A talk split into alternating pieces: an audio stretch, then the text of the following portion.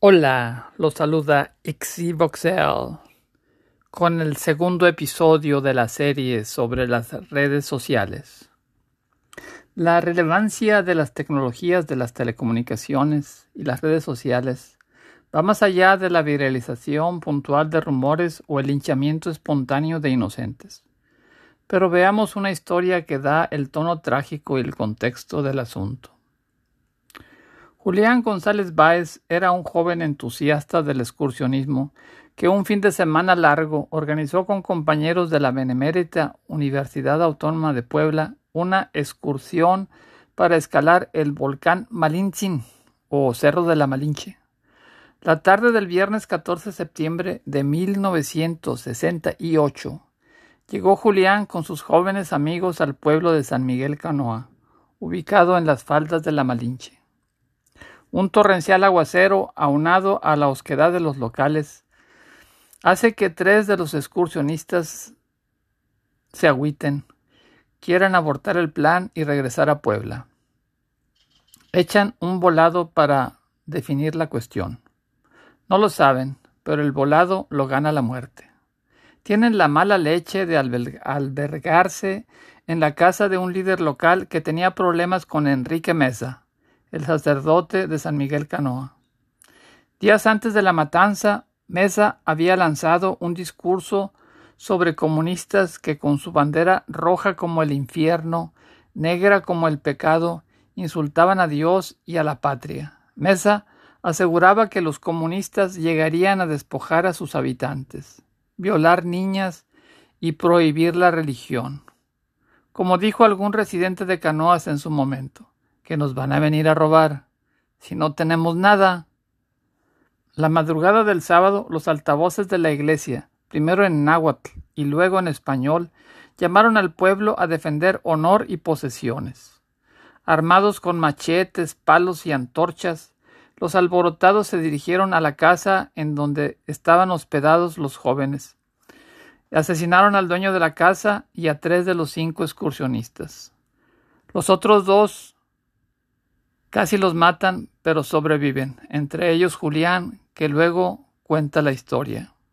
El hinchamiento de Canoa se dio dos semanas antes de la matanza de Tlatelolco, en el contexto del apogeo del movimiento estudiantil de 1968. Si el tiempo-espacio histórico explica, o conversamente es ilustrado por la llamada masacre de San Miguel Canoa, es cuestión de perspectiva y de escala como quien dice un problema de geometría. La propaganda oficialista de la época enmarca los acontecimientos en la Guerra Fría entre el capitalismo yanqui y el comunismo soviético.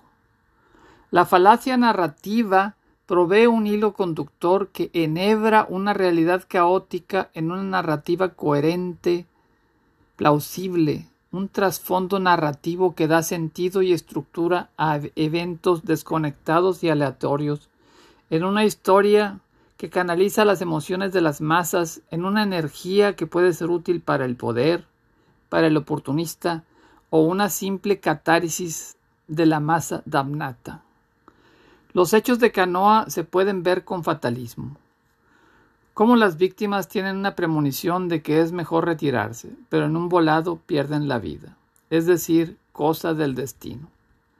Se pueden ver los acontecimientos como una cadena de hechos fortuitos en que unos jóvenes excursionistas se encuentran en el momento equivocado, en el lugar equivocado. Cuando Enrique Mesa ve la oportunidad de eliminar a un enemigo problemático de manera definitiva y con impunidad simplemente mala suerte. Finalmente podemos intuir un proceso histórico complejo y caótico, pero con trasfondo ordenado y dirigido. ¿De cuál te tomas?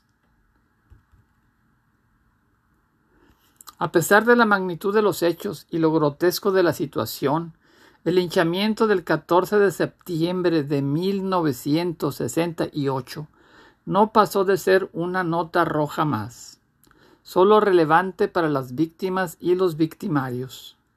No hubo detenciones masivas, ni se detuvo a los principales instigadores del linchamiento.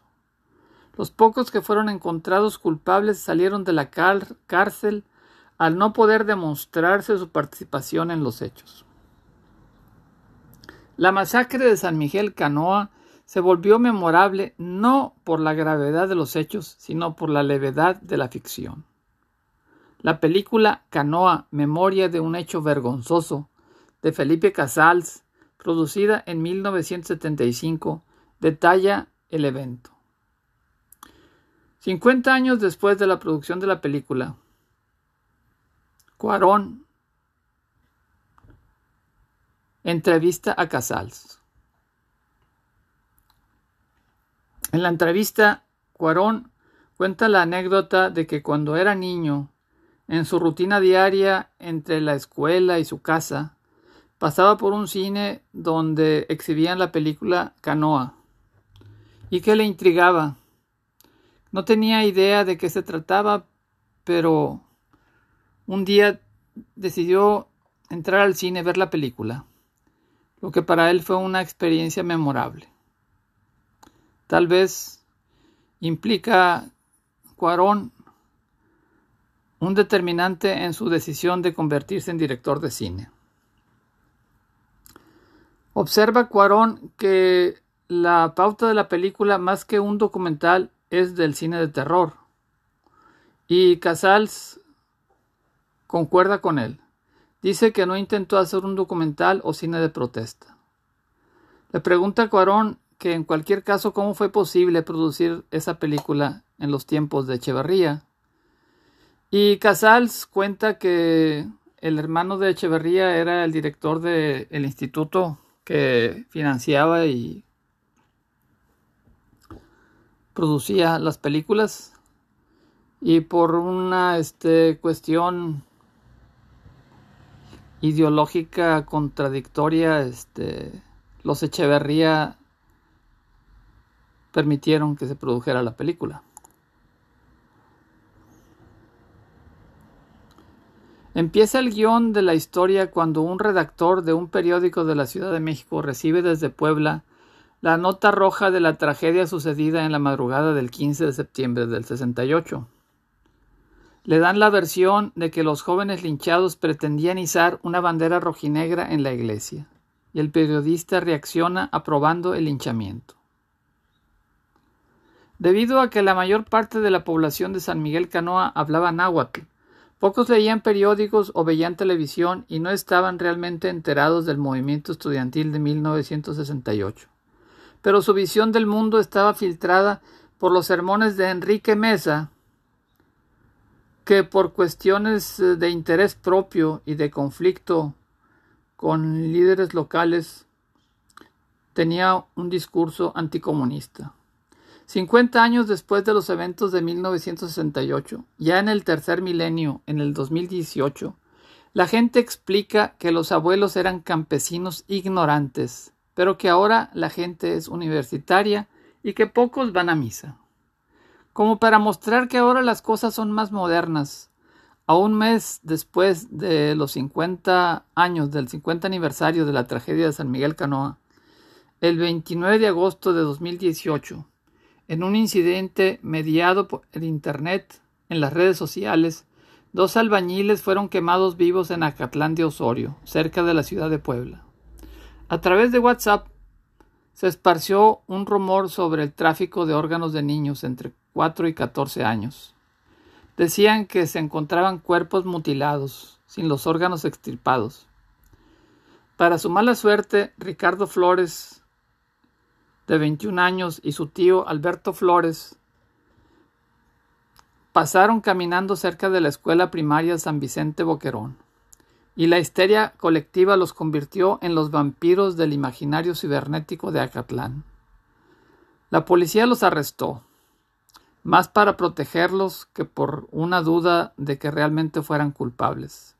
Una patrulla que llevaba arrestados a Ricardo y Alberto era seguido por una turba que crecía momento a momento y que acusaba a los detenidos.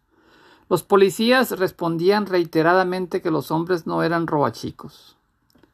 Francisco Martínez, el tecuanito, empezó a transmitir video en vivo desde su celular por Facebook.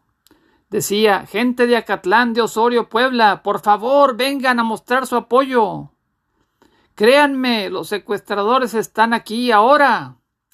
Otro provocador, Manuel, trepó al techo del Palacio Municipal y tocó las campanas de gobierno para alertar a los habitantes de que la policía planeaba dejar en libertad a Ricardo y a su tío Alberto.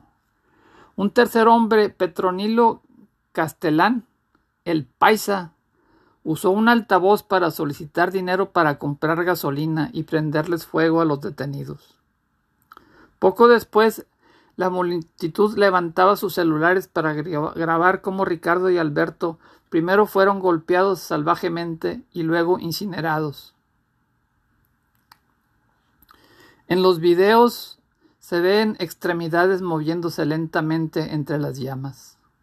Los cuerpos carbonizados permanecieron en el suelo horas mientras los fiscales estatales llegaban desde Puebla. El hedor de los chamuscados se quedó en el aire. Después llegó la abuela de Ricardo. Asegura que todavía ya había lágrimas en las mejillas de Alberto. Miren lo que les hicieron. les gritó a quienes estaban allí.